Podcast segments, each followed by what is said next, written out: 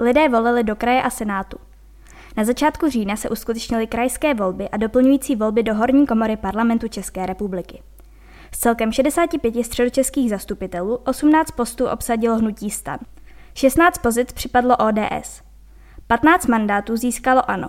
Piráti zasednou ve 12 lavicích a spojenci pro středočeský kraj, TOP 09 hlas a zelení, zaujali 4 pozice. Novým senátorem za Příbramsko se stal Petr Štěpánek, který kandidoval za stan.